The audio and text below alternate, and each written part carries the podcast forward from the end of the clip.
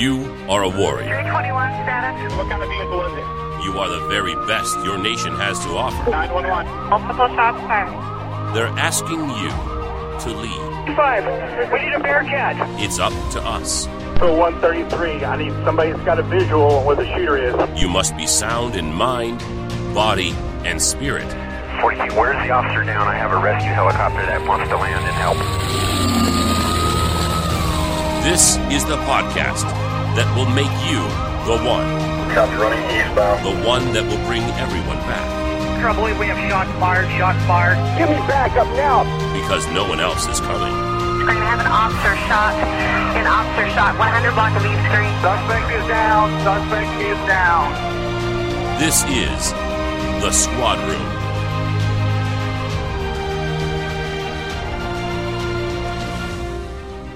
Hello, everybody. Welcome to this episode of the Squad Room. I'm your host, Garrett Sla, and this is a special show. This is our first live event, and you get to listen into uh, a podcast recording that we did uh, with a live studio audience. So, if this is your first time listening to the show, the Squad Room is the podcast that helps you navigate the challenging terrain of our demanding careers as law enforcement professionals. Uh, I'm an active duty sergeant in Southern California for a sheriff's office, and on this show, we learn tactics and strategies for taking care of ourselves, our family, and our community. This episode was recorded live with an audience down at Proforce, and I want to thank Proforce for the, not only their hospitality and Mikey and the crew down there being so fantastic, but they're also sponsors of this show. So, it's important that if you live in Southern California, you've probably already heard of Proforce or you've heard me talking about them. But if you're looking to get a new firearm, uh, to replace something uh, that's aging on your belt, make sure you hit them up and make sure you told them that you heard about them on the show, on this show.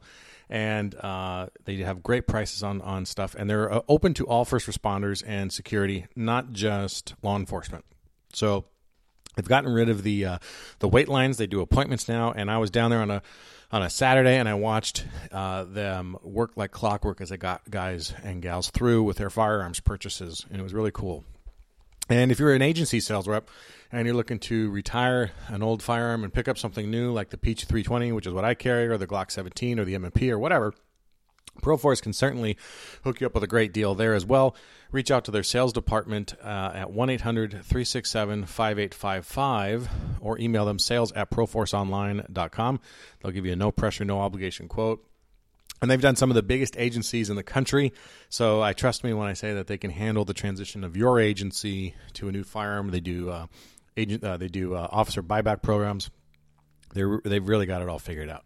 So special thanks to Proforce for uh, hosting this event. It was a lot of fun. Taran Tactical came down. Uh, Side Action Apparel was there. Great to finally meet Danny from Side Action. Um, Spetz uh, Holsters was there. Um, fantastic group of people. Just had a great time talking with my guest today. And my guest, uh, two guests actually. There was a fir- this was a this was my first studio audience uh, recording. It was my first uh, recording in person with two people, and also my first dispatcher is on the show. And she goes on social medias as uh, at dispatcher Kristen. Uh, Kristen and uh, Aram Choe work together, and they also have their own podcast, 911 Strong. That's where you can find Aram on social media. He is quite the up and comer.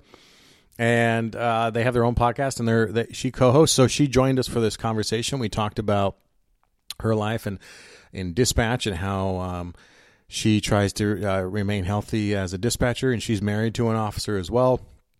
So uh, uh, I've always wanted to have a dispatcher on and talk with a dispatcher.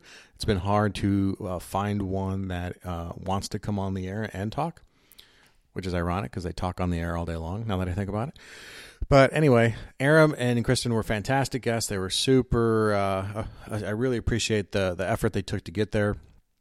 Um, you know, Aram is is one of the leaders in social media for law enforcement, and that is such a double edged sword sometimes.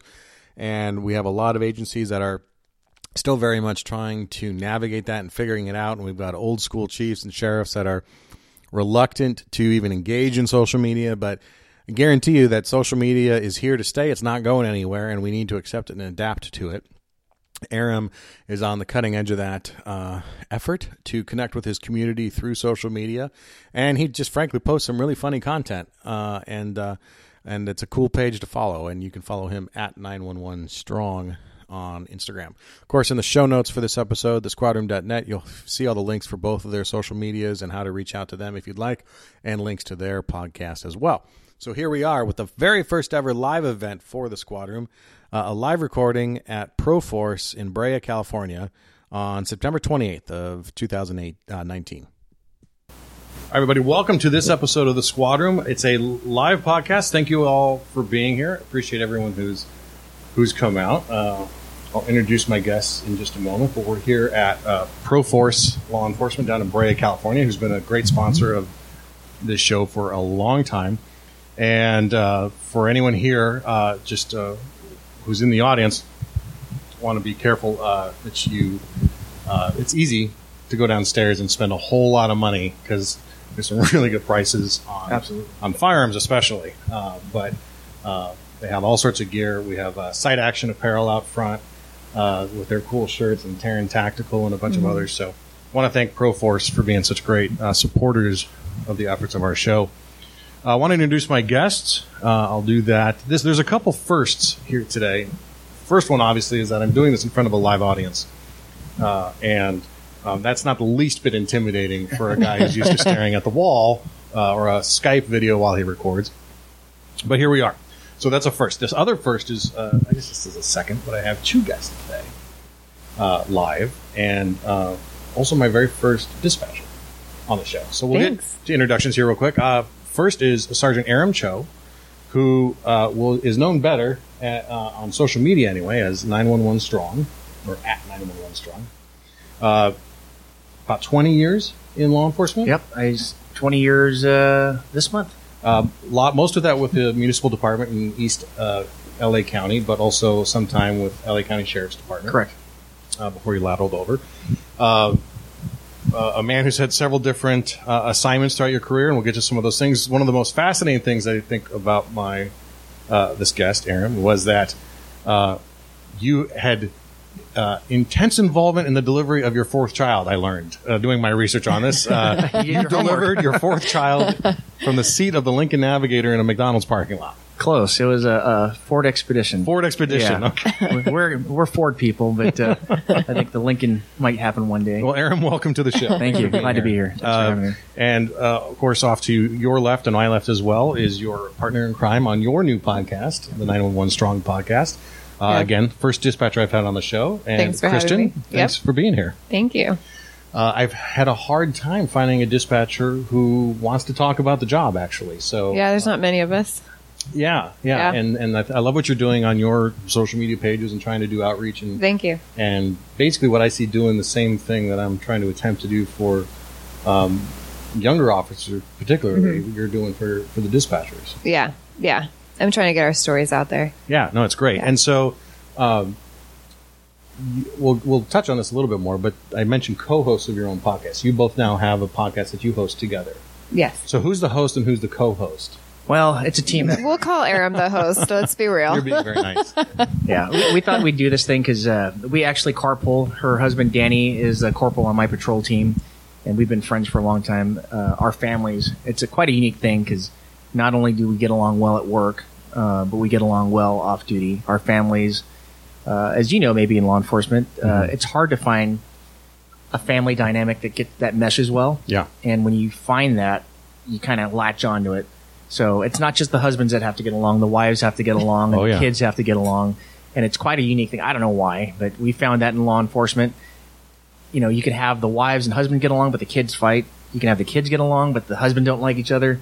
Uh, so we have a really unique thing here, and um, so we carpool. Danny and Kristen and I carpool into work about an hour each way, and we find ourselves having such great discussions.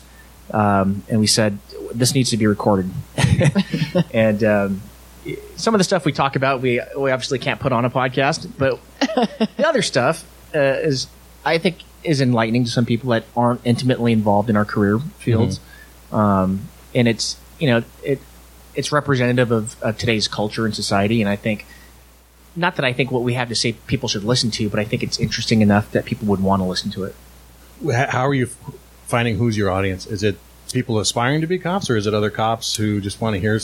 Yeah, I think we're, we're drawing from our social media accounts. Mm-hmm. So Yeah. both of us have larger social media accounts, and we've kind of harvested a, an audience artificially, I guess, for the podcast. We just kind of directed them over, and so on social media, we're able to give them a piece of our lives a minute at a time. And with the podcast, we're able to give them a little bit more, mm-hmm. and I, I think that's what's drawing them towards the podcast is they get to see more of a an unfiltered look at what we are because we don't none of it's scripted. It's more in depth, I think. Yeah, and we, Yeah. we talk about subjects that expand beyond a minute, Mhm. and I, I think that's what people like, and that's what's gravitating to them to the podcast. It's the beauty about podcasts in general, right? You'll be able to go however long you want on whatever topic you want. And there's, Yeah. a, there's a podcast for anybody out there. I mean, we were talking Yeah. before we started recording about how we both got into podcasts through commuting and just kind of listening to podcasts with that forced time in the car. Right, Yeah. And, and I think it's if you look at the trends, more people are turning towards podcasts. Um, you know, standard radio is kind of a dying thing, Yeah. um, and then, you know, people are wanting to move away from commercialized audio. So uh, people listen to streaming music, and I think people that tune into podcasts are the type of people that want to learn something at the end of the day. So um, that's what I, I do. Uh, before I started my podcast, I was an avid podcast listener. And if it was something that would put a new wrinkle in my brain, that was something I was going to subscribe to. Right, right, right. So I want to go back to a couple different things I touched on in the intro there, but uh, you you both work for the same agency, Yes. uh, which uh, and then Kristen, your husband is his corporal, Yes. right? so, uh, describe for people who aren't from Los Angeles, and I won't ask you to name the city you work for, Uh-huh. but um, the size, the type, the demographic, the kind of environment you work in, that kind of stuff. You want to go with the demographics? Um, yeah, You're probably so better. yeah, we're, we're in the San Gabriel Valley. Our our city and agency is considered the hub of the San Gabriel Valley. Um, it was a rocking and rolling place in the '50s, literally. Um, we had American Legion Stadium there that kind of put the the city on the map. Yeah, Um, I'm.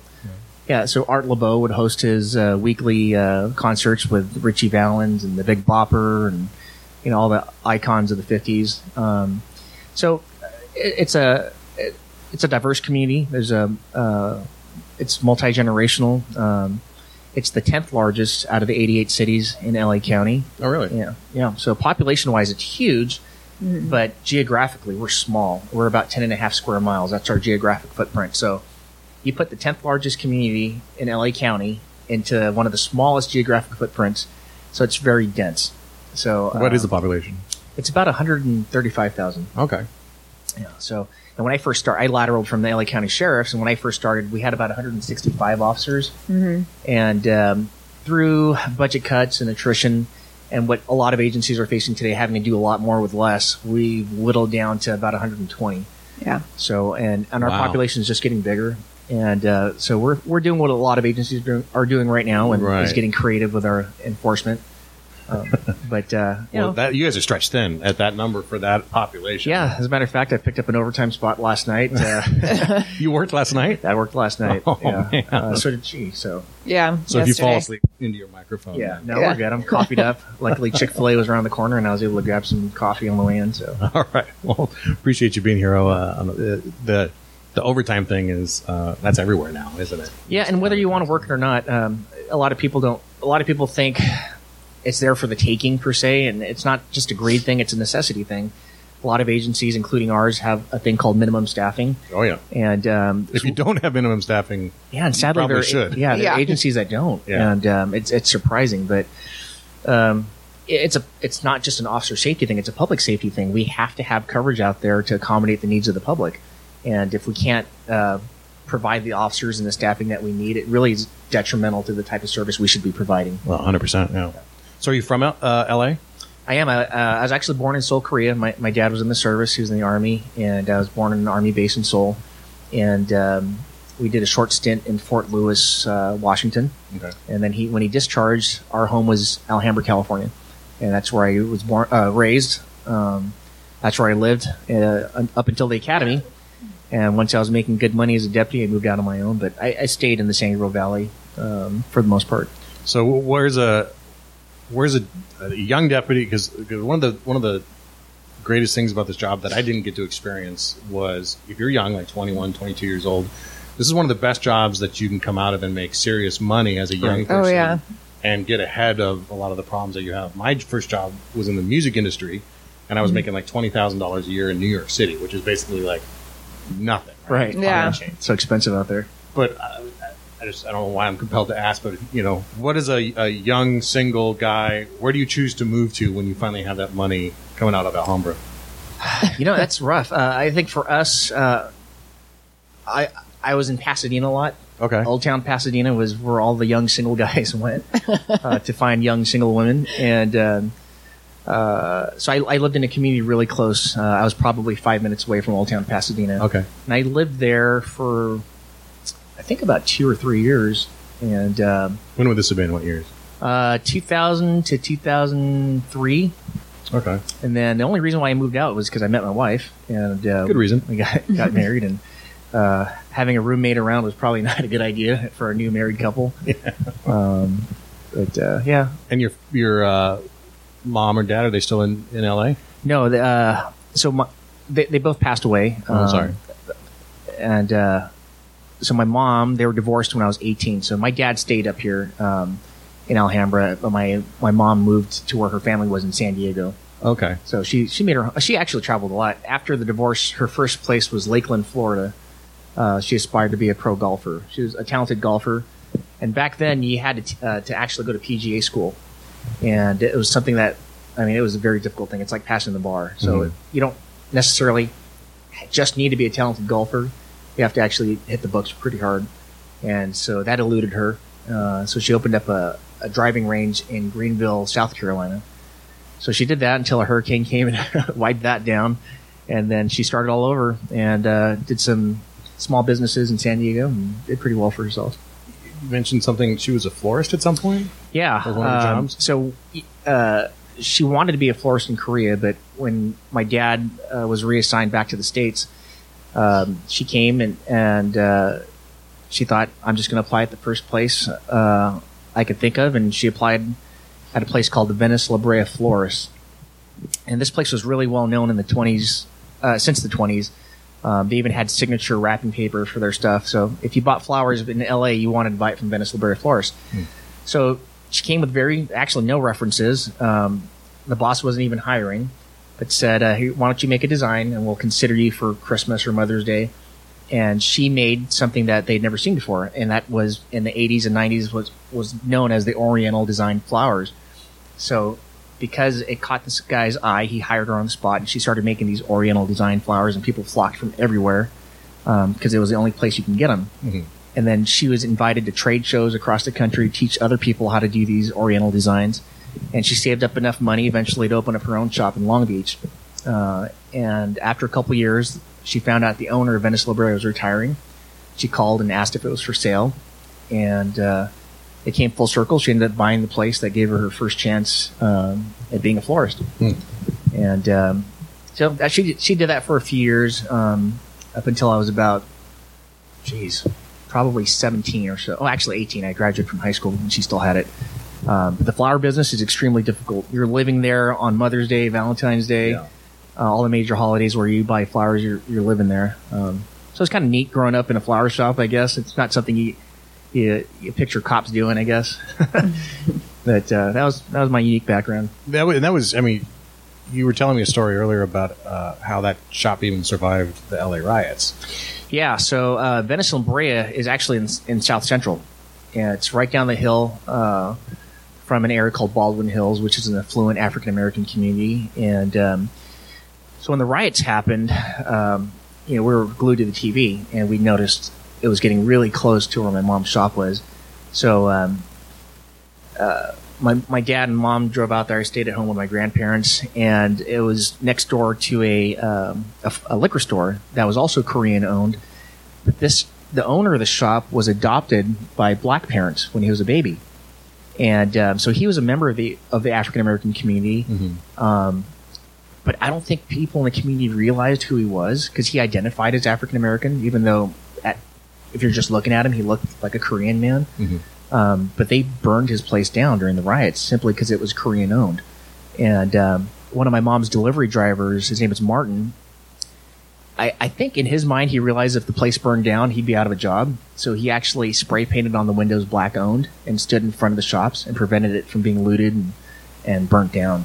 And uh, that was the only reason I think that the place remained. Do you remember much from that time growing up and, and the, the, I was the about yeah, was going on? I was about eleven or twelve, and I had you know, race wasn't even a thing. You know, it, I, I don't think you're really conscious about race until maybe your your later years, maybe high school or so. But you know, I was eleven, and you don't really you don't really see color, I guess, um, and you're not aware of things. People aren't really racial towards you, and um, so I, I became aware of a lot of that stuff afterwards because there was a lot of tension between the African American community and the Korean community Yeah, I remember that. in LA. You know, so yeah, you know, and I was going to church in LA at the time, and um, it was a Korean ch- Presbyterian church, and um, I remember the pastors talking about safety back in the parking lots and having to hire security because the Korean churches are being targeted, and it, it was just a weird time. But you know, you don't think about things like that as an 11 year old. The world is a little Right. different. Um, but looking back at it, yeah, I, I've seen how much we've changed and moved along. Uh, but you know, in the 80s, we were just what 20 years removed from know, a lot of segregation still. Right, right, right. So.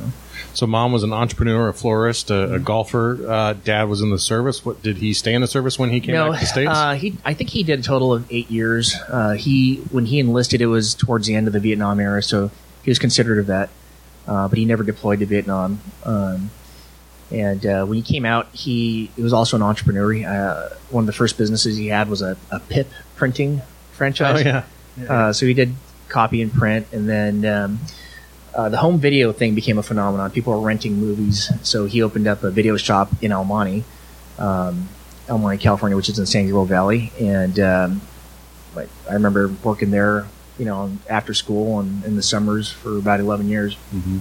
But uh, what killed that business was a blockbuster video opened up right across the street.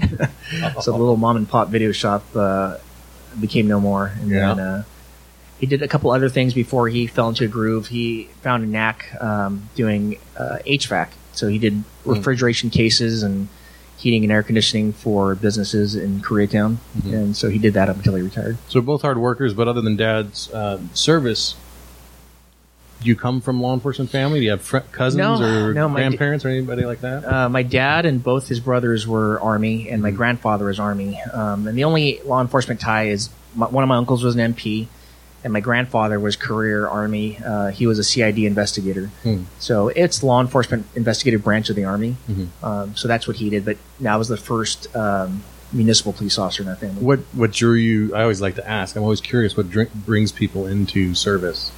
You know, uh, it was kind of by accident. I always knew I was going to join the military. Um, it, it was after high school I was going to enlist, but my my uncles, my dad, my grandfather, they're all enlisted, and they pleaded with me to go to college. Hmm. 'Cause They said uh, if you're going to join the military, do the military thing. Go be an um, officer, Go be an officer, right? So you know, I, I did. I went to college, and it was I was walking from a classroom to the Chick Fil A at the student union, I'm seeing a theme here in your life. yeah, I love Chick Fil A, uh, and uh, I was stopped by a sheriff's recruiter, and that's how it happened. He says, "What are your plans after college?" And I said, "I'm going to join the army." And he said, uh, "Well, what if I told you you can serve um, your community and get paid for it handsomely?" I said, "Well, what are we talking about?" I think starting pay back then was like thirty-five thousand. I, I don't know, thirty-five, forty thousand, and Mhm. to me that was a lot of money. I mean, you know, back then I was paying for college working two part-time jobs. Yeah. So, and that's how cheap college was. And boy, times have changed. You know, fast forward 20 years later, I couldn't even afford college off of a, Right. you know, like four part-time jobs. So, um, I think I saw the money. I'm like, yeah, this is what I want to do. I talked to my parents about it and they said, go for it. I, I think in their heart of hearts, they didn't want me to join the military. Mhm. I think they wanted me to settle down and build roots at home instead of, you know, traveling the country and, and maybe setting up roots somewhere else. No less stressful for them though. Probably. I mean, we weren't. It, it was right before Desert Storm and all that stuff. So, um, when did that hit? Actually, no, it might have been right after. Was it 04? Yeah. So it was right before all that stuff. I, I was in college in '95, so I think we were st- in some sort of desert conflict. But I don't know. For whatever reason, God led me to becoming a police officer at that very moment, and. Yeah, and I, I'd like to, you know, I, I hear all these people talk about how difficult it was for them their journey, but you know, It wasn't. it wasn't for me. I literally dropped my application off, and they said, Uh-huh. "Okay, you show up to this day. You're going to do a uh, a physical agility test, and right afterwards, if you pass, you're going to do an interview, and after that, um, what else was there? A written. All right, so yeah, not in that order. I don't. I, it's been 20 years, but Yeah. um, it was all in one day Down at the Star They- Center. Yeah, and they Yeah. they farmed you in there. I remember them there being like three or four hundred people. yeah, there I did that. I did that too there. and I just like I didn't expect to get to each phase, and before you know it, I did, and I went through a background process, and it just kind of happened. So, Mhm. and you know, it's not a job uh, in the sense that it's something I expected to to quit in a few years. I knew this. I was very conscious of the fact that this was going to be a career.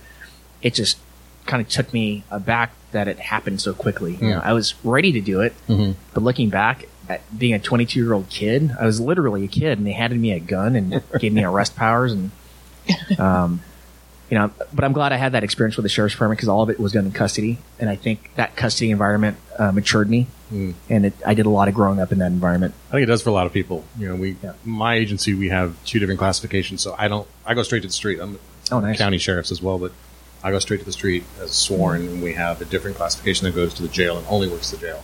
So if you promote up in the jail, you stay in the jail. Same for the street. But I found that when someone is struggling on field training or early on probation, if they go to the jail for a year or two or a little bit more, and get some of that uh, uh, knowledge and some maturity out of it, Seasoning, they come yeah. back seasoning. Yeah. Yeah. they come back and they're almost always successful when they, when they do. Yeah, it- you know, unfortunately, I never hit the streets with the sheriff's department. I, I lateraled over, and um, uh, Kristen was already a dispatcher there. Um, I think her dad was the assistant chief at the time, and um, for what for whatever reason, Kristen's dad really liked me a lot, and um, he, uh, he eventually became my chief and uh, promoted me to corporal. Um, so, yeah, I, when I came to El Monte, it was an immediate feeling of home Mm-hmm. because you know coming from an agency with 7000 employees it's it's hard to say it's a family because Yeah. it's impossible to know everybody but going to an agency that had like 165 at the time uh, you you did know everybody and everybody was so welcoming Hmm. We were just the first batch of laterals that came over because they, they like to hire traditionally homegrown people people that were explorers cadets worked their way up and they'd send them to the academy so I came over with like 12 different deputies Oh, wow. and uh, and a mixture of deputies and LAPD officers, uh, including James, who's waving back there. um, but uh, we were, you know, welcomed, Yeah. but at the same time, they told us we would never promote. Um, that we would, you know, just hey, we'll welcome you with open arms, but just know that you'll be working patrol the rest of your life because we promote homegrown boys. But I've got to say that things changed for the Mhm. better uh, in my case, and and uh, I've had a really charmed career. What are the s- kinds of sorts of things that you've done? So um, one of the first things I did was the community relations office. Um, we were having a, a, rise in our Asian population, a growing Asian community. And I think they wanted to put someone in the office that was representative of the community. So uh, they put me in there. I did that for a few years, and um, our community relations office was, was quite different. Most community relations office offices have one or two officers, and they're usually people recovering from injuries. Um, they're reluctant to go, but we were built designed as a problem-oriented policing office. So there was actually 12 detectives back there Oh wow, and you're given the rank of detective. You're in plain clothes. You're handling everything from gang activity to narcotics. oh, that's a Um, fun gig. Yeah, it was really fun, and um, you know, and, and you're slowly immersed because you're not working traditional investigations, so you're slowly immersed into the process. So it's not like I was, you know, I had to be this 27 year old trying to figure out how to be a detective. You're slowly groomed in the process, and the, the thing I got out of it the most though is you develop relationships with people in the community, and these are the same people I was going to work with throughout the rest of my career. Um, and I still those stakeholders were just as important back then to me as they are today. Yeah. Um, so I think having that experience was awesome. And from there, um, I came out and became a, a field training officer, um, and then a corporal. And then I went to the, the traditional desk. I worked DB for a couple of years, and then I had a desire to come back out to patrol. I, I felt like I had a lot of patrol left in me, um, and I think I did another year or two before I promoted to sergeant. And I've been a patrol sergeant ever since. What's been your favorite position? I think field. I, it's going to be a tie between sergeant and field training officer. Yeah. Um, and if you think about it, they're kind of the same job For sure. just Yeah. a just a different scope of, of, of Instead of one trainee, you got five. or exactly six or yeah 10 or and and since i'm you know let's see it'll in january it'll be three years that i've been a sergeant but um you know with a smaller agency promotions happen a lot uh, less frequently, so I'm still at the bottom of the barrel as far as sergeants are concerned. So I'm stuck on the weekend side, but I like that because I get new officers on my team, and they're young people that I can mentor and Sure. mold the way I see. Um, you know, if I if I could have mentored people uh, as an FTO, this is how I would do it, just on a broader scale. Um, so yeah, I I got to say, having it's also fun not having to be stuck in a beat Yeah. and write paper, but uh, uh, you know, having your own team is really cool. It is my most fun assignment has always has been and probably always will be patrol sergeant. Yeah, Right, running a team for all those same reasons and, and being able to and I and I'm the same way. I love having uh, new guys come in, new guys and, and, and young women too, of, who want to learn or they want to go out and do stuff. I'll take a good attitude and a desire to go do something over the skill set that's already in place. Yeah. Like a 20 event, I'll take that almost any day of the week. yeah, you're getting Yeah. you're getting them preseason before they get salty. right but it, you know it's, you have a you have the ability to have a direct impact Right. on their career but also they're going to be your partner for the Yeah. next mm-hmm. 30 years you want I, I want that i want to say in, Yeah. in how they Yeah. act or how they interact with you know I, I think you. I think it, it's a common theme too. Almost everybody I've spoken to that's gone through the ranks said sergeant was the best position. And that it's also incidentally the hardest position to attain. So I think you have to relish those moments as a sergeant because it took you so long to get there. Um, so that, that, I think that's what a lot of people have in common. how do you uh, if you had to do your own employee evaluation right now as a sergeant how, how would you rate yourself Me? Yeah. Oh boy. um, am I being funny or am I being honest? Either. here? Um, you know, I, I still have because room. I asked this because one of the biggest uh, challenges as a sergeant, there's a couple. One is I found it, it could be a very lonely position, right?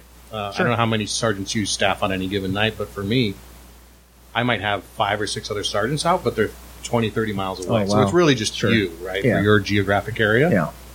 Uh, but there may be internal stuff going on too, where you may not want to share cer- certain things with a certain sergeant or anything else. And, and when the, when the especially if you're the senior sergeant, it all comes to you anyway. Sure.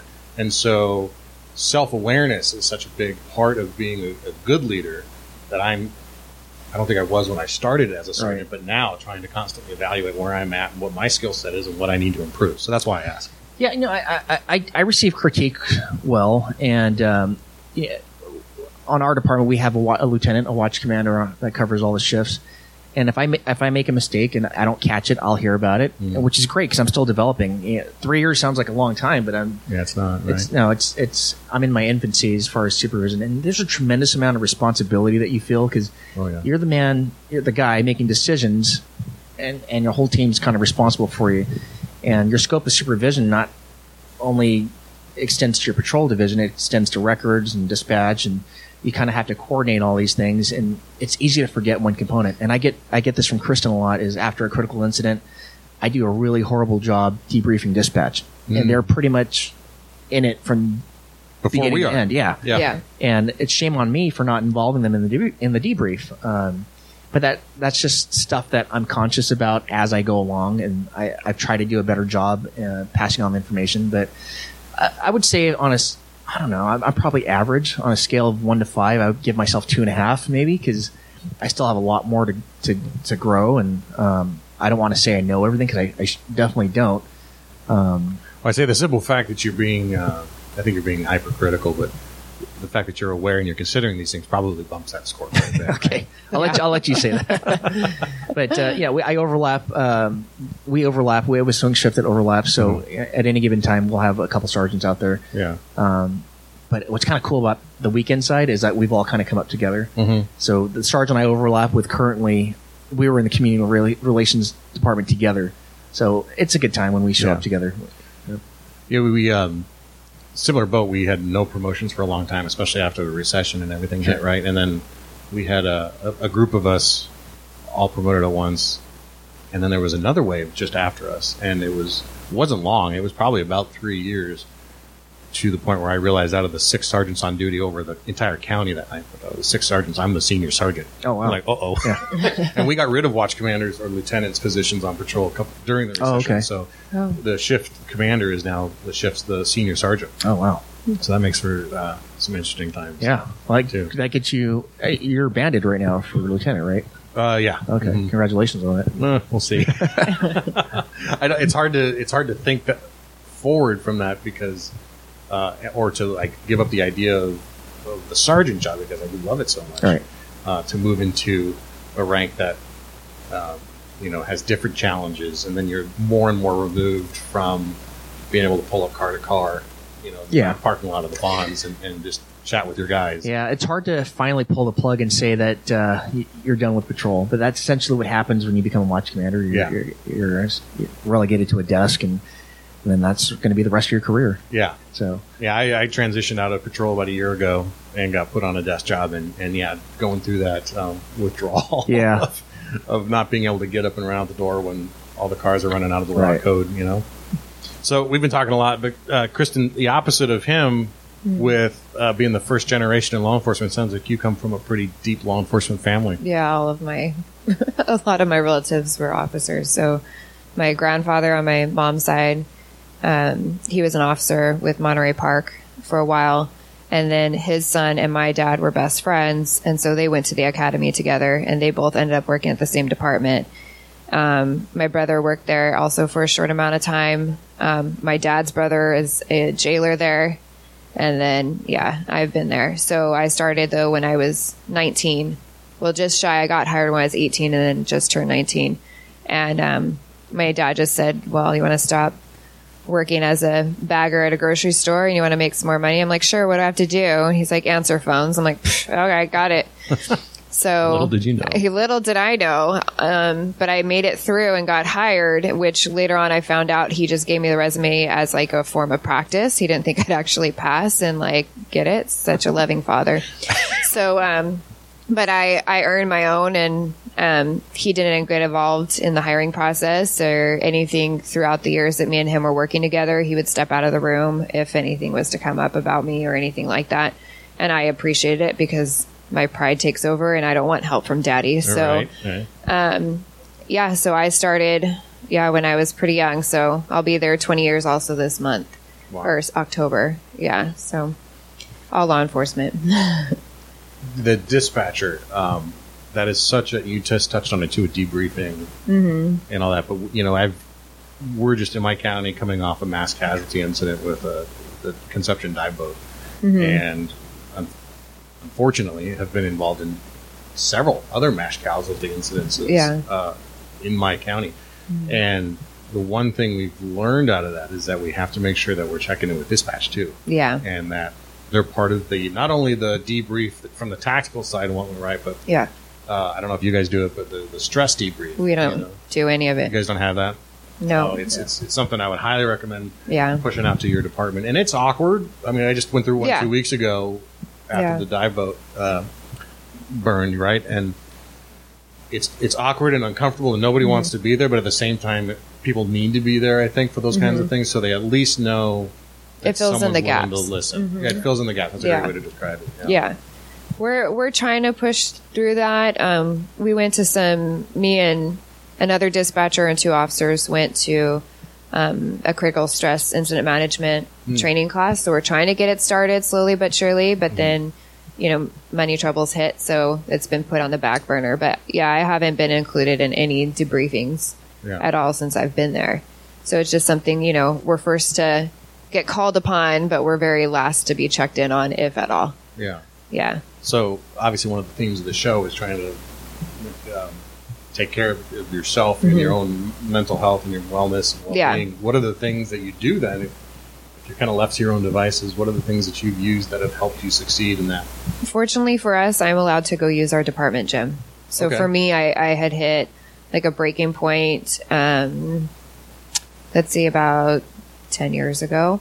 And I started using the gym as a form of just de stressing. Mm. So that's what I would do. And then now, in addition to that, I do a lot of breath work at the desk because sometimes we're not able to get up and leave. So just taking like four deep breaths in and holding it and then releasing it really slow just to get your heart rate down and the tension down from your shoulders and neck because that's where all of us, for the most part, dispatchers carry it. Yeah. Yeah. So Where did you learn that? Is any, Um, or, or do you follow anyone in particular? Because there's a couple different people who do breath work that I. um, I I go to like Aram's gonna make fun of me. I go to women's masterminds class, and um, I go to different conferences around different states. It just sounds so diabolical. That's why I make fun of it. Women masterminds.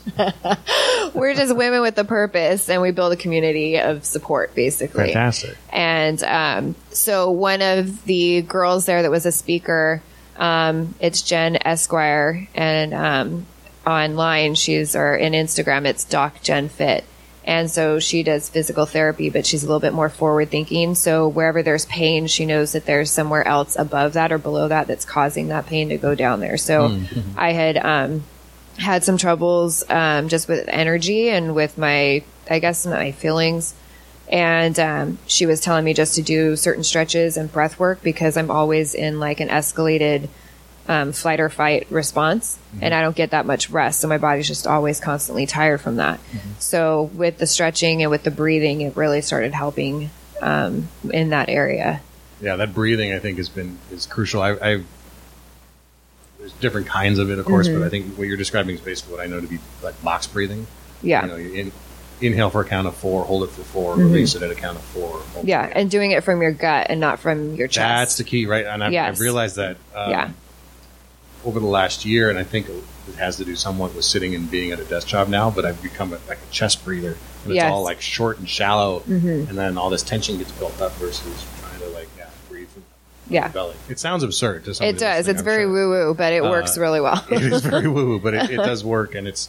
I've used it even on on my way to uh, hot calls Mm-hmm. when everything's getting spun up and people are starting to engage on the radio, and it's starting to go look like it's going to be something that goes south. Just using that breathing, yeah, yeah, engage that parasympathetic parasympathetic nervous system, and just like you say, slow your heart rate, slow Mm-hmm. Yeah. your cortisol release, all those things. yeah, yeah. And was there is there something you do uh, either on Definitely- duty or off duty? Definitely not deep gut breathing because it can get dangerous for me, especially with all the broccoli I eat. You don't want to be around for that. But uh, no, you know what's funny is uh, when you guys were discussing that, it's something that we instinctively do anyway during a stressful situation. I, I- so, not even being conscious about it, you kind of take a deep breath, right? And it, maybe it's something that we practiced in the academy because that's what we do for controlled shooting and stuff. But I find myself doing that uh, right before I get out of the car, and I know I'm going to go into a stressful situation, maybe dealing with an angry customer or something. I'll take a deep breath before I come out. Um, but no, I I kind of let things go. I, I don't hold things. I've had a lot of tragedy occur in my life, so a lot of things that people would view as stressful situations kind of just are situations Yeah, that I have to deal with. But um, it's not. Uh, your past has informed your perspective on those things. yeah, I think so. I mean, I'm pretty lighthearted anyway. Maybe it's Yeah. from being an only child and having to make light of things to make friends growing up or whatnot, or always wanting to be in the center of attention. Um, but I was clowning around. As a matter of fact, in the academy, I didn't win any awards like top shot or you know honor recruit or anything. The award they gave me was class clown.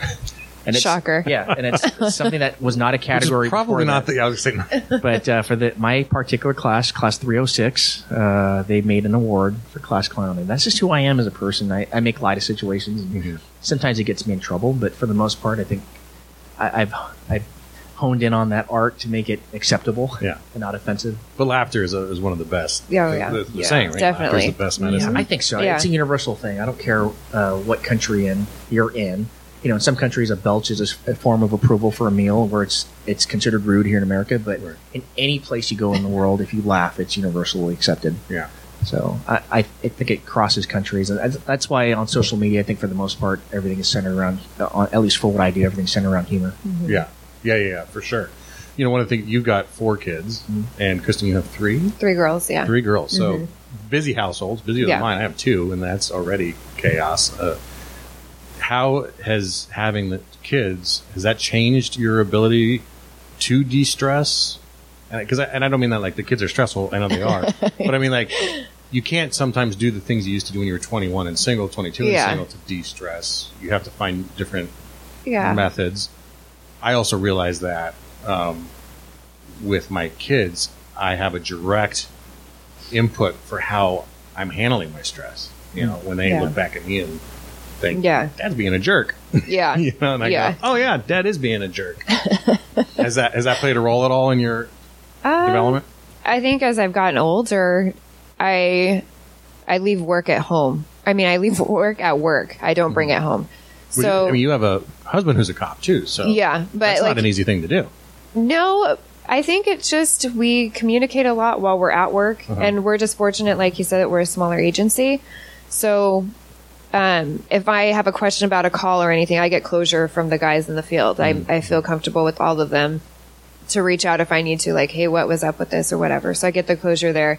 If I'm frustrated about a day at work, I can call my husband and he'll understand what my frustrations are. Or when we're Right. in our carpool, we can talk about whatever. And then as soon as we get out of the car, it's out. And then when I'm home, I'm I'm the wife and I'm the mom and and yeah, my kids are stressed. They, you know, they stress me out a lot, but um, but I try not to let what happens at work affect my kids, and I don't want them to show like to see that part of it. You know, like they know what we do. We don't really keep them too much in a bubble, but um, yeah, they. I don't think they've ever really said like I'll tell them if I had a bad day or something, and just you know like let's stop screaming in the house. I've had a bad day of people screaming at me all day, and then they're like okay, and then they go about their business and they're fine. So, but yeah, not too much. I don't think they've really, and and my husband either. He really doesn't bring it home. He's very lighthearted like Aram. He's just always smiling and go lucky and lets everything roll off his back. So they never really see us too stressed out. Aram, have you had, ever had any moments with your kids, who some of them are in the audience right here, um, where the gravity of the job hit them, or you realize that they're im- they're impacted by that and feeling that? I, I don't know. I- My my commute's an hour and a half. Yeah. So I have a lot of time to decompress, and uh, I actually do take a deep breath before I walk in. But you know, I, don't know. I, I think I do a pretty good job if I know I'm going to be if at an elevated stress level, avoiding a situation. Um, and I don't know when I when I do finally come down to it, that's when I'll insert myself back into the family. But I that's the only time I think where I kind of seclude myself because I know I'm I'm kind of a, a powder keg ready to explode. Touchy at the moment, yeah.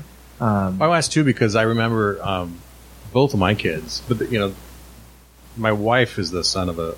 My wife is the daughter of a cop, uh, and then Different our two kids, yeah.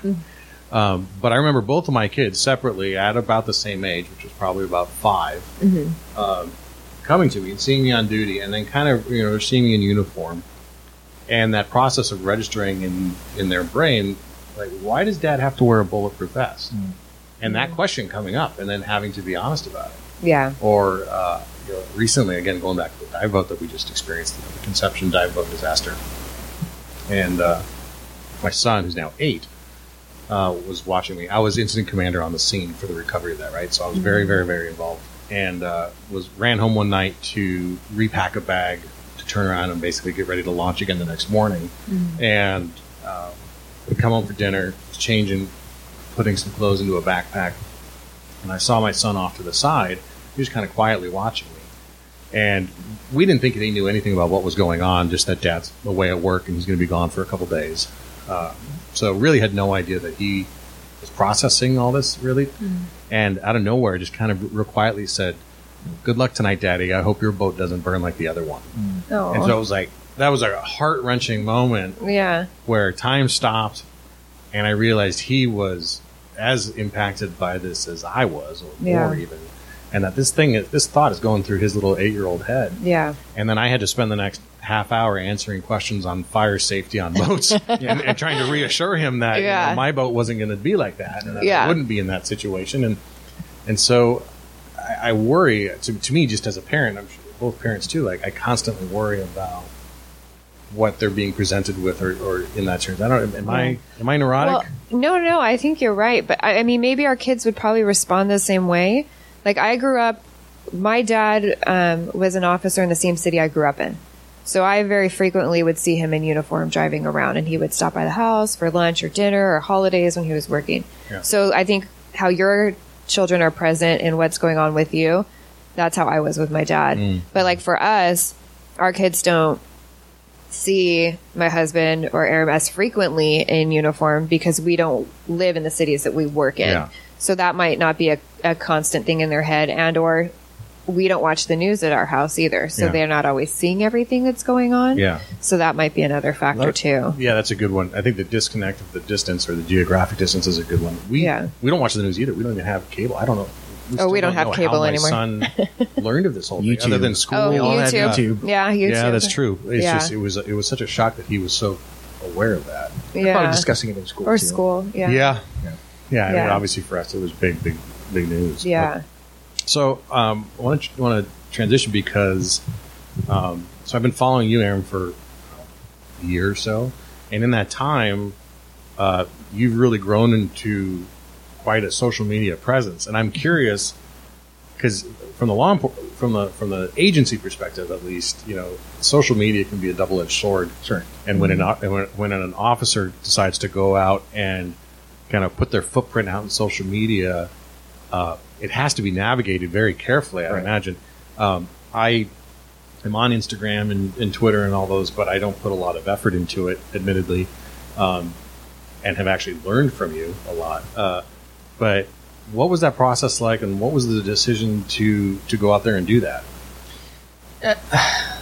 the decision well I, i've always had the accounts um, i just it was never in, intended on being an influencer account or a public account um, but it became yeah, i had some some tragedy ha- happen a few years back and it became a healthy outlet for me. I found that if i was putting stuff out there that made other people laugh it made me laugh. And um, it just evolved from there. It became what was meaningful to me in one way became meaningful to people in other ways. I had officers reach out to me from agencies across the country telling me, thank you for humanizing the badge, showing people that we're not robots, that we have senses of humor. And, um, and that just opened up opportunity. As I grew, I had nonprofits and organizations that, uh, dealt with humanizing the badge, um, reach out to me and involve me in their efforts. And, you know, it put me in touch with other people that had larger accounts, and we col- collaborated and did videos, and uh, we would travel the country and, and speak at different police departments and show agencies how to uh, extend community relations beyond the physical presence, but through social media, because that's where where we are in today's day and age. Our public is very much on social media as they are in the street, and a lot of times we're, they'd rather communicate to an officer via social media than in the streets. They're lar- you know whether they're intimidated by us or just too busy to show up to a station uh, having access to an officer through direct message or comments is kind of a luxury you know especially if you're an officer willing to do that and i'm glad i'm st- when i was doing it there was only a handful of us uh, four years ago Yeah. and now grown. there's so many people doing it and they're Yeah. doing a really good job at it Yeah. that you're finding uh, this extension of community relations present now, um, and it's a very useful tool. I think it. You, you, you're in public informations as well, and, and my major in college was uh, communications and public relations, and uh, that eventually evolved uh, to an adjunct teaching position. So I, I'm an adjunct professor at California Baptist University, and I teach public relations and uh, I teach social media strategies. So um, I'm gonna have to take your class. yeah, well, getting it from the civilian side is, is, you know, gives you a different level of perspective. Right. Because as cops, we do such a good job of focusing on things that relate to our profession. But sometimes you have to step outside and get the perspectives of civilians. And, and sometimes teaching that subject matter to civilians gives you a, a broader perspective. So, yeah, it's, it's an outside way of thinking, and I get a lot of flack from it from guys at work. You do? Yeah, I do. Yeah, a lot actually. Um, people think I do this uh, that it's self-serving, um, and even though there's a lot of benefit to it, um, and I get to be on your show here at ProForce, you know, a place where I was a customer for a long time, and now I'm doing a show here in one of their rooms, and uh, it's come full circle. But yeah, it, are there benefits to it? Absolutely. If you're good at it, there are benefits that come along the way. But the original intention and the intention and still is today is to humanize the badge, is to reach out to people. And there's a lot of charity that comes from it. Um, you know, we tra- I mentioned we travel the country, but we raise money for families of fallen officers uh, through the Cannonball Memorial Run. You know, we do a nonstop drive across the country. Uh, I think our last run we did it in three and a half days. We don't it's check in any hotels. No stopping. Nope. We stay in the car, a suburban full of officers, and uh, Imagine what that smells like. yeah, we shower with uh, with baby wipes. Dude wipes, A lot wipes. of vests. Well, we, when we got into Fort Worth, the, ch- the chief of police over there says, "You guys need to use our facilities ASAP," because we're in the same clothes for you know three Yeah. four days, Yeah, yeah. and um, so you know, it's funny we're showering but putting the same stinky clothes right back on. But we felt a little cleaner. But I feel like we make an impact through social media, um, and I think that's why my department's as forgiving as they are. I've heard stories where agencies um, have told officers they can't be on social media. Yeah. And I- I'm fortunate enough that I belong to an agency where the chief supports what we do. And a couple times they've had to pull my reins back a little bit, but that's the trial and error. And you know, and figuring out how to do this thing. We're pioneers in this era of, of cops who are censored, Mhm. trying to do something on social media where it'd be easier if you weren't censored. Um, Sure. But we're writing the book as we speak, and I think by the time I'm done with all this, I, I think I'll I'll be able to coach people through if I if they need it. But um, yeah, we're figuring it out as we go. Do you have some uh, kind of agreed upon rules with your chief? Like I imagine, like we have a poli- we have a social media policy that's Sure. actually in policy, but like you know, posting uniform photos or badges or stuff like that that identifies the department. That's pretty. That's Yeah. Frowned I, upon I think it. that's pretty universal. I know, like like Mike the cop or Officer Daniels, they use fake you know fake badges and fake uniforms. Yeah. Or, And for the skits, Yeah. that's what we do as well. Um, it, uh, yeah, basically, the nuts and bolts of it is trying to uh, disassociate yourself from the agency because it, it's it's a safety thing too. for Um, sure, yeah. You don't want people who maybe disagree with you showing up to your office, and it, it could pose a threat. And Mhm. you know, our information's out there, so it's one of those things where it, it's better for people not to know what agency you work for. Yeah. Uh, you touched on it too, that officer safety thing. We cops are, or anyone in law enforcement is, is typically very secretive Yeah. or private, I guess maybe a better word. But um, even Facebook accounts, Facebook is probably still the most popular social media thing with cops. It seems.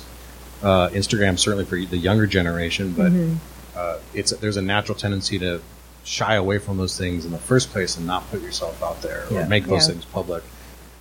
Uh, you said you've gotten some flack at work, but what are some of the things, the good things that have come from it, from the, either the people that uh, you mentioned, like talking and traveling and all that, Mm-hmm. but on a personal level, have you ever had someone come up to you and uh, recognize you from social media and just thank you, or, or have a story like that. happens that at Disneyland a lot. at Disneyland? I don't know why, but uh, Vegas and Disneyland seem to be the two common places where every time we go, we, we get stopped, and um, it's cool. I, I, I like. It. I, I don't. I wouldn't ever consider myself to be. I don't know. I hate to use the word celebrity, but that that applies to this one. But um, it starts conversations. People, you know, I'll be in line for a ride. People come up and say, "Hey, nine one one strong. I love what you do. Can we take a picture?" And the next thing you know, the people that I'm standing in line with are like, "Hey, who are you?" I said, "Oh, I do this thing on social media," and it opens up dialogue. And at, at the end of the day, that's kind of what this is about. It, it, if it's people that support you, it creates a positive dialogue, and mm-hmm. even if it's people that don't support you, it opens up the opportunity to tell you, "Hey, we're not all bad, Bad. people." Mm-hmm. And that, by the way, the people that you view as bad that equates to less than half of one percent of the entire law enforcement profession across the Yeah, country yeah. And then well there's millions of you and you, you give them some statistics to back that i'm like well, actually there's less than a million of us. There's only 900000 cops to police an entire country of 339000 or a million people. And so we're in terms of the scope of authority the, the, the reach we're a huge minority um, having to police an entire nation. So um, yeah we're I, th- I think the fact that we're able to open up a friendly dialogue in, a, in an outside and a neutral environment kind of helps the cause too, and I, I open I am welcome to those um, uh, instances that it happens. And other than your co-host off to your left here, of course, who's your favorite? Who are some of your favorite collaborators you've done stuff with? You were shooting videos just like a week or two ago with somebody, or at least you posted it, made it look like it was just two weeks ago. Oh no, we were, yeah we were shooting. So that so you know the shooting community is kind of cool. I you know I, I wouldn't I meant shooting videos. Oh, Like, I wasn't shooting. Boy, this whole month's been a blur. Um, I'm but to uh, remember. let's who see. So, who are some of the people you, you've done stuff with? early on, I had an opportunity to go to a, a social media agency in LA called Collab, Mhm. and um, they represented a lot of the early Vine stars, uh, like Vincent Marcus and uh, Logan Paul and um, Ross Smith, who's well known for shooting videos with Granny, um, Marlon Webb, and these are all I guys. feel that- so old right now. well, yeah, they, they make me feel that. You would probably. I'm really bad with names too. You Yeah, probably know who they are if if you you saw saw their them. videos. I recognize Logan Paul. Yeah, Oh. but uh, you know, being in a, a building where they're there, where they're agents, I'm like, boy, am I a fish out of water. Um, but that's kind of where I got my start. I started, you know, they- Collaborations. yeah, collaborate, Mhm. and that Yeah. if you're interested in growing social media wise, one of the best ways to do it is absolutely through collaborations. Mhm. Um, you know, because if it's a bigger account that you're collaborating with, especially, you're benefiting from from it because Sure. they're sharing you, and a lot of their followers end up coming to you. Um, so I got fortunate in that in that aspect. You, met, you mentioned Officer Daniels. Uh, he was the one that kind of gave me my big break on social media. I, I, to this day, I don't know why this video became popular, but I was in my backyard flipping burgers in the rain for my family, and I I put some patriotic music in the background saying, you know, my family wanted burgers, and am I going to go to McDonald's or Burger King? No, I'm going to do it the American way, in the rain. And I, it just gravitated. Officer Daniels came across it somehow, and um, he shared it to his millions of followers, and uh, then I gained some traction that way. And the next thing you know, he invited me out to do a collab in LA um, at the at the Collab Studios, and he hooked me up with a lot of other um, influencers, and just little by little, I you know I'm I think I'm growing pretty slow in, in the grand scheme of things. On Instagram, I'm at like fifty two thousand. On Facebook, I'm like at one hundred and seventy thousand. Um, but there are people that have done it less time than I have that are at millions of followers. Um, and I always tell Kristen and, and, and people that are intimate in, in what I do in social media that if I'm able to do what I really, really want to do and not be censored, I think I can grow faster because the shock value Yeah. accounts for a lot of the reason why people want to follow you. Yeah. But I'm pretty conservative in terms of what I put out there. Yeah. Um, But think about that though, 170,000 people. I mean that that's like filling the Rose Rose Bowl twice over, over no, twice over. you know, I'm, I'm not minimizing what I have at all, uh, and I'm grateful for it. And and what's cool is I'm it's small, it's large, which is cool, but it's small enough that I actually have communicated with almost everybody. You know, Mm-hmm. People that send me messages, I try to get back to everybody. Um, it's very rare that I don't. It's because maybe they weirded me out or something because I get some weird requests. What's the wait, what's the weirdest one you've gotten? um, jeez, I don't even know if I can share it here because my, my kids are in here. But Probably sufficient. I'm sure you can use your imagination. But, uh, you can imagine Yeah, yeah, it probably happened. Um, and and before I really did lock down uh, concealed where I worked, I had some stuff sent to the station that was questionable too. So uh, people are people. There's some People are weird. out there, but especially on social media. yeah, Yeah. So, Yeah. Kristen, uh, you're you're doing a, a similar thing, Yeah, but I'm a guppy in a big pond. a pond. up in a big pond, but you're in the pond, yeah.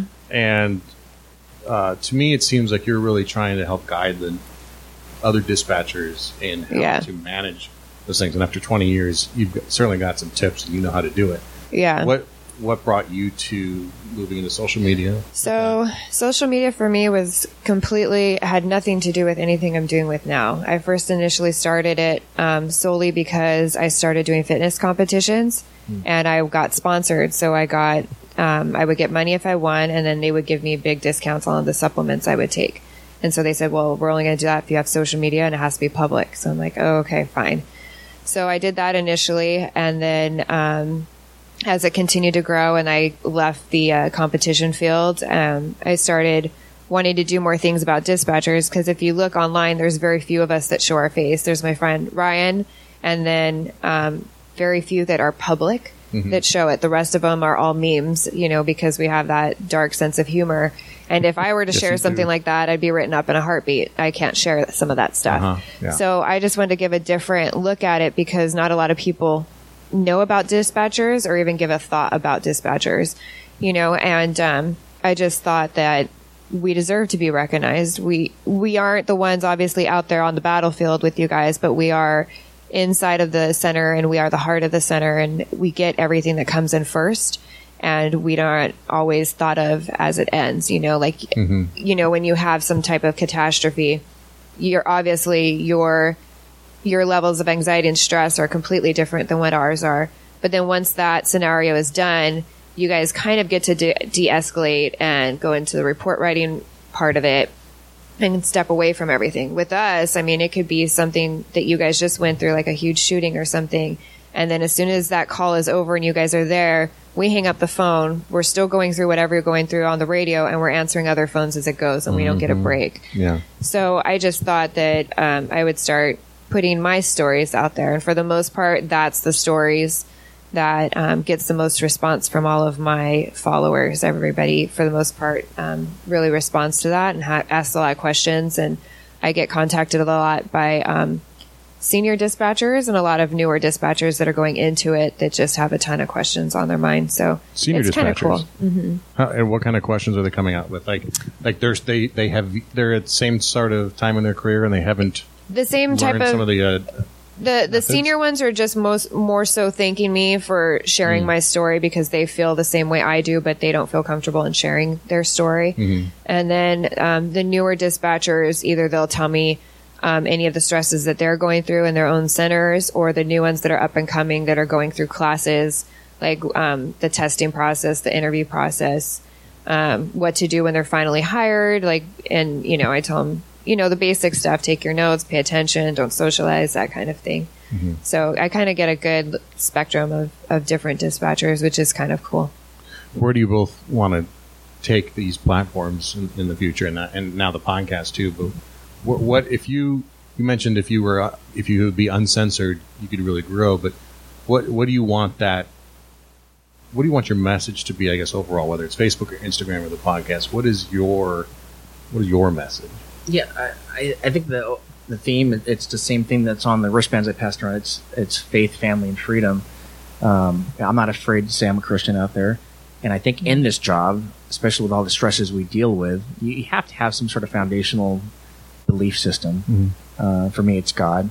And then um, I also believe wholeheartedly that you have to have a healthy family life. If your family life is sullied, it translates to work. Um, so I think having a healthy family situation is um, is healthy for your profession as well. Um, and then obviously the freedom part comes in. For people, a lot of people have different um, personal meanings about freedom, but for me, it's the the fact that you know I, I come from an immigrant family and I'm able to do a job that uh, a lot of people wish they could do, and um, you know I'm lucky enough to have said that I've done this for 20 years, and you know God willing, I'm going to retire doing it and have a lot of stories to tell at the end of it. So it's just me sharing stories along the way. Uh, when I first started out, I was doing a lot of wacky things, and so I think where I see this ending is uh, with the launch of our podcast. Uh, I, I have a lot to say, and um, sometimes I, I, I dominate the mic, but uh, um, you know, I think the podcast is a natural progression for me. I'm 42 now. Uh, you know, I'm in the process to test for lieutenant, and I just can't be doing the Kiki challenge and falling out of cars anymore for laughs uh, as readily as I was able to do. So I think it's that's the natural evolution for me now. Um, I had a good run doing some slapstick comedy, um, but there's a lot of people out there that are younger and doing it better now. Uh, that are really creative and they've ha- they've had a longer leash. Um, and uh, I'm just at the point in my my life and and the stage in my life where I think um, I'm better suited behind the mic uh, and speaking candidly about subjects and answering questions and helping mentor and develop younger officers, um, as opposed to trying to be that hang on to being that young officer. Yeah.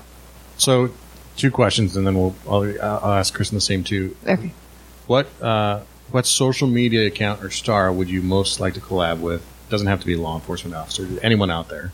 You know, I kind of uh, went googly eyed when I saw Taran Tactical downstairs. When Taran came down, my immediate thought was uh, Keanu Reeves and Halle Berry. Yeah. you know, I'm a big fan of the John Wick movies, and, and they had a hand in training that I actually sure, yeah. had full responsibility in training their, their tactics and movement. And if you follow them on social media, um, they're the real deal. Halle Berry and Keanu Reeves, Yeah. they can manipulate weapon systems like like seasoned veterans. Yeah, the I mean, Taran- better than seasoned veterans. Just to explain too for people, the Taran Tactical uh, has a has a tent downstairs at this event here that we're doing live at ProForce, and I did the same thing. I I walked up and was like, "All right, I gotta ask," and I'm sure you get asked this all the time: Is is Yeah. he nice? Is is kind of nice, and is he as good a shot as he looks like he is on YouTube? And I went, oh yeah, Yeah. he's the nicest guy ever, and he's a great shot. You Yeah. can't fake. I mean, when it's on, that's the beauty about social media too. When it's recorded, uh, you can't fake that stuff. You know, I always wonder, like, is that his twentieth time through, and he's just, Yeah. it's just, you know, Is it take got one or take a 100? Right, exactly. Yeah. I said, no, he's he's legit. He's legit. It looked so, and then, legit. so that's okay. So uh, those guys for uh, social media, but what, uh, what guest for the podcast? Who would you, if you could have anybody on? Who would you? Ooh, have? Unicorn Dreamin'. Unicorn Dream. Yep. That's, yeah, sorry. Girl stuff. Yeah. It's the biggest person you could ever think of. yeah, That relates to your audience. I mean, you know. you know, I would, I, for me personally, I would love to have the president. Um, I think he's such a polarizing figure, and everybody. I don't care what country you're in. You're talking about Donald Trump right now, and uh, whether you, you like him as a person um, or don't like him as a person. I personally, I think he's a very effective president, and I think he brings a lot of out of the box um, methods into what he's doing, and everything he does is intentional. Even the the gaffes that he does on Twitter, I I wholeheart being a public relations guy, I wholeheartedly believe it's all intentional and there's a method behind what he does. Um, whether it's to stir up controversy, because you know in public in the public relations world, bad controversy, good controversy, There's no such thing as bad public Right, relations, yeah. right? Exactly. Or bad bad media, bad coverage. And if you take him back uh, back to the 20s and when, when the early pioneers of public relations were emerging, he's doing exactly he's going back to the fundamentals, and he's doing it from such a large platform. Um, it's just it, the public relations geek in me personally would, would like to, to meet him and just pick his brain. Interesting answer, Kristen. How about you? Who would you want to have on the show? I don't know. I mean, crazy thing, I guess, because we do touch on health and fitness. So I would love to have The Rock on. I was actually thinking that as yeah. yeah, it'd be cool to have him. I mean, I'm I'm more like celebrity person, so I also like um, like Chris Pratt because I know he supports law enforcement too. He's very very pro law. Yeah, so that would be yeah. His brother's the Oh, officer. Oh, yeah, that. so that'd be kind of cool to have him on too. And then uh, as far as the podcast goes, I mean, um, it would be cool too to take ours on the road a little bit. And I have a bus, so I wanted to take our my bus out and use that as like our recording A mobile area. recording studio. Yeah, yeah. So that would be kind of cool to do that. That would be very cool. Yeah. Where can people find out more about both of you and your social media accounts, and also then the podcast? Direct them direct them to. to So the podcast is on. Uh, we only have an Instagram account for the podcast, so that's it. Um, the nine one one. I'm sorry, the underscore nine one one strong underscore podcast, and then I'm on primarily only on Instagram as well under dispatcher Kristen, and then we all know Aram. or do we? where If where do they wanna- find you? Yeah, if they want to listen to the podcast, um, they're on YouTube. We're on YouTube. We have a, a, a video portion of it, but we're also on Spotify, Google Play, uh, Apple Podcasts, and Stitcher. And um, for me, if you want to follow me on social media, it's 911 Strong. I'm on Facebook, Instagram, YouTube, and Twitter. Do you have Yeah, I don't really mess with. Tw- I haven't figured out Twitter, um, but I am really enjoying TikTok. I just started TikTok, uh, and uh, as much as I resisted going on there, uh, and I wish I was earlier to the game, but I personally believe TikTok is going to be the next Instagram. I think what Instagram did to Facebook, TikTok's going to do to Instagram, um, and it's funny because. I'm immersed myself into an audience world where it's largely eight to sixteen year olds that dominate that market on TikTok. But in about five to ten years, those uh, ten to sixteen year olds will be the young adults that are on Instagram today. So it's important if you're looking to start on social media and you want to be a big player in, in the influencer world. I would say TikTok is a neutral playing ground right now where you can absolutely make that mark and, and get to there in not two or three years. It's funny. We're the same age, and um, I. Uh, this is only like the second time I've heard of TikTok, and it was the first time was only because one of my millennial officers was showing me and showing me his. Uh, I thought you were going to say your kids were on it. no, not quite yet. My yet. kids are on it. Not quite yet. Mine's still a little young. Well, thank you both for being here. Uh, Oh, thank we'll you. put show notes and we'll put all the links to everything that you talked about here. Uh, we'll put those into the show notes. So if someone's driving or unavailable to, to check it out at the moment, they can go to the squadroom.net, find this episode, and then uh, all the links will be there as well. So Awesome. thanks for being here. Thanks for taking part in this experiment of a live Thank you. podcast event here at, at ProForce. So uh, best of luck to both of you. And as you continue to grow, I think the message you send, the humor, uh, is is absolutely important. That is, I, I 100% agree with you that um, the way to reach people who may otherwise dislike us is through humor. It's, we're not going to convince them uh, to come with us through any other means or other than connection with that commonality, that one common denominator in all humors mm. is, is laughter and humor, right? Absolutely. So thank you both for being here. Thanks Yeah, for having pleasure. us.